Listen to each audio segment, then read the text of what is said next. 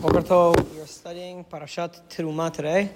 Teruma is the lone parasha of this week because it's we're in a leap year, so the parashiot, a lot of the double parashiot are single parashiot this year. So Teruma Tetzaveh is actually only Teruma this year. And the parasha of Teruma begins the discussion of the construction of the Mishkan. It's one of the four parashiot that discuss the construction of the Mishkan. Teruma Tetzaveh and Vayakel Pekudeh are the four parashiot uh, we have to take a moment to try and understand exactly what Parashat Teruma is doing in the mix. How does it fit into our overall understanding of Sefer Shemot? So, if you know, the, the, the book of Shemot started off with Am Yisrael in Egypt. Then when we, we, we left Egypt in Parashat Beshalach, and we started having our, uh, our walks in the desert in Parashat Beshalach. By Parashat Yitro, we came to the Mount Sinai, we came to Mount Sinai, and we heard the Ten Commandments. Mishpatim, which is last week's parasha, we heard the remaining commandments that, when included with the Ten Commandments, created the Sefer HaBerit, created the initial, the pre-Torah, the book that, that contained all the laws for Am Yisrael, the laws of both Mishpatim and Yitro. It contained all of the laws for Am Yisrael. And they made a covenant at the end of Parashat Mishpatim.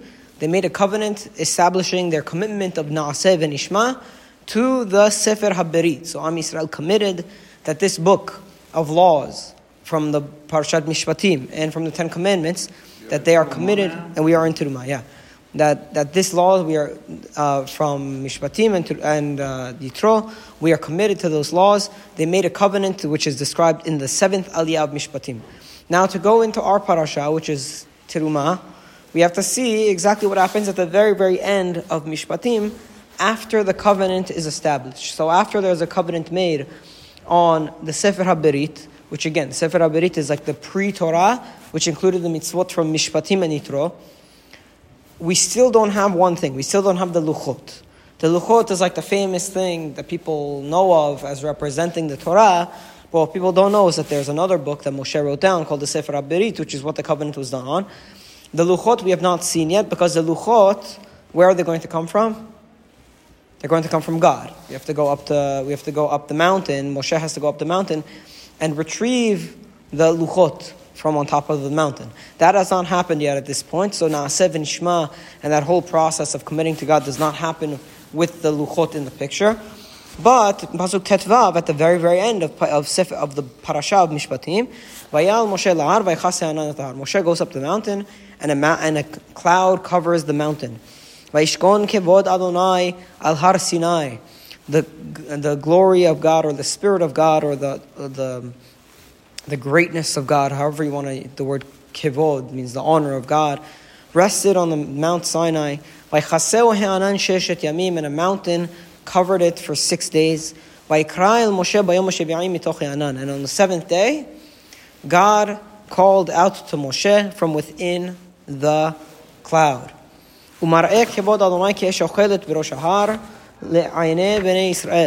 And the, the appearance of the glory of God looked to Am Yisrael like a fire, a consuming fire on the top of the mountain. And that's what Bnei Israel saw. So if you could, if you're putting yourself in Am Yisrael's shoes, is this you see Moshe going up into a cloud, and then the cloud turns into like a fire. That's a consuming fire. So if you're a little bit um, less, if you're a little bit more primitive and not as sophisticated in your emunah, you may think that at this point Moshe could have been swallowed up and killed. Okay? Pasuk Yudchet. They were seeing him? They were seeing the glory of God, meaning they were seeing the manifestation of God on the mountain, and to them that manifestation appeared like a fire, a consuming fire. Okay? But they didn't see Moshe up there. Probably it was too distant, but they saw Moshe go up. When they saw Moshe when he was going up, and then he walks into this cloud, which covers obviously their vision, and blocks their vision of him. Pasuk Yudchet, Vayavo Moshe betoch Anan, Vayal el Hahar, and Moshe came into the cloud, and he went up the mountain. Vayim Moshe Bahar, Arba'im Yom, Arba'im Laila, and Moshe was in that mountain for 40 days and 40 nights. So again, the process is Moshe stands outside the cloud for six days. On the seventh day, Moshe is called into the cloud. He walks into the cloud and he remains there for 40 days and 40 nights. With, from our perspective, probably to learn the entire Torah and to bring down the Luchot as a representative of the Torah. Meaning not just the laws that we've seen, the Ten Commandments, which we were told directly to Am Yisrael, and not just the book, the Sefer Mishpatim, the laws that were given in Mishpatim, which were probably told to Moshe and Nivwan, he wrote them down for Bnei Israel already. But the rest of what would constitute the Torah and the Luchot, we still have not received. Okay? So that seems to be what Moshe is going up for. And that is the prelude to our parasha. Okay, our parasha is, is introduced with this very, very interesting maftir from Mishpatim about Moshe going up into the cloud of the mountain. He goes up, he waits six days, then he goes in on the seventh day after he's called. What are the themes of the mountain right now? The themes are God, Vaishkon Kevod Adonai al Har Sinai. The glory of God rested on Har Sinai. That's a major theme that's leading into our, parasha. And a cloud covered for six days. So what we're, what we're seeing, do you know what the, uh, what the word Vaishkon sounds like? Vaishkon sounds like the word Mishkan, because that is a place where God rests his presence. So the hint we are getting immediately, and this is stated by the Ramban, is that the Mishkan that is being built is, is something is providing Am Yisrael with a similar experience to Har Sinai, to what they experienced on Har Sinai. They experienced the cloud on Har Sinai, a cloud resting on the mountain and then turning into a fire, a consuming fire, which represented the glory of God. And the Mishkan, with the same name of Vaishkon, is also going to house the glory of God, and we're going to see a cloud is going to play into the Mishkan situation as well. So it's a very interesting way to lead up to our parasha that Moshe is going to the top of the mountain and experiencing God's presence firsthand. Okay? And that's how we open our parasha. So right after we see Moshe has gone up for 40 days and 40 nights, God speaks to Moshe saying, when God told Moshe this, I am not exactly sure, but the Torah, Torah is inserting it here for thematic reasons. Okay? And God spoke to Moshe saying, el bnei Israel. Go speak to bnei Israel. V'yichuli tiruma. And they will take for me a ish asher yidevenu libo. Tichu et tirumati. Wow. From every person that his heart uh, wants to give, you shall take my tiruma. Welcome back. Hope you had a successful trip. Keep going, keep going. Okay. So speak to Bnei Yisrael, say, take from me a teruma. Any man who wants to give, please take a teruma. Vezot teruma asher tikhu meitam. Zahav v'chesef unchosh. And this is a teruma that you should take from them. It's a, it's gold and silver and copper. Utchelet ve'argaman. It should be blue wool and purple wool. V'tolachani and red wool. The shesh ve'izim. Shesh is uh, flax, is like linen and izim would be goat hairs.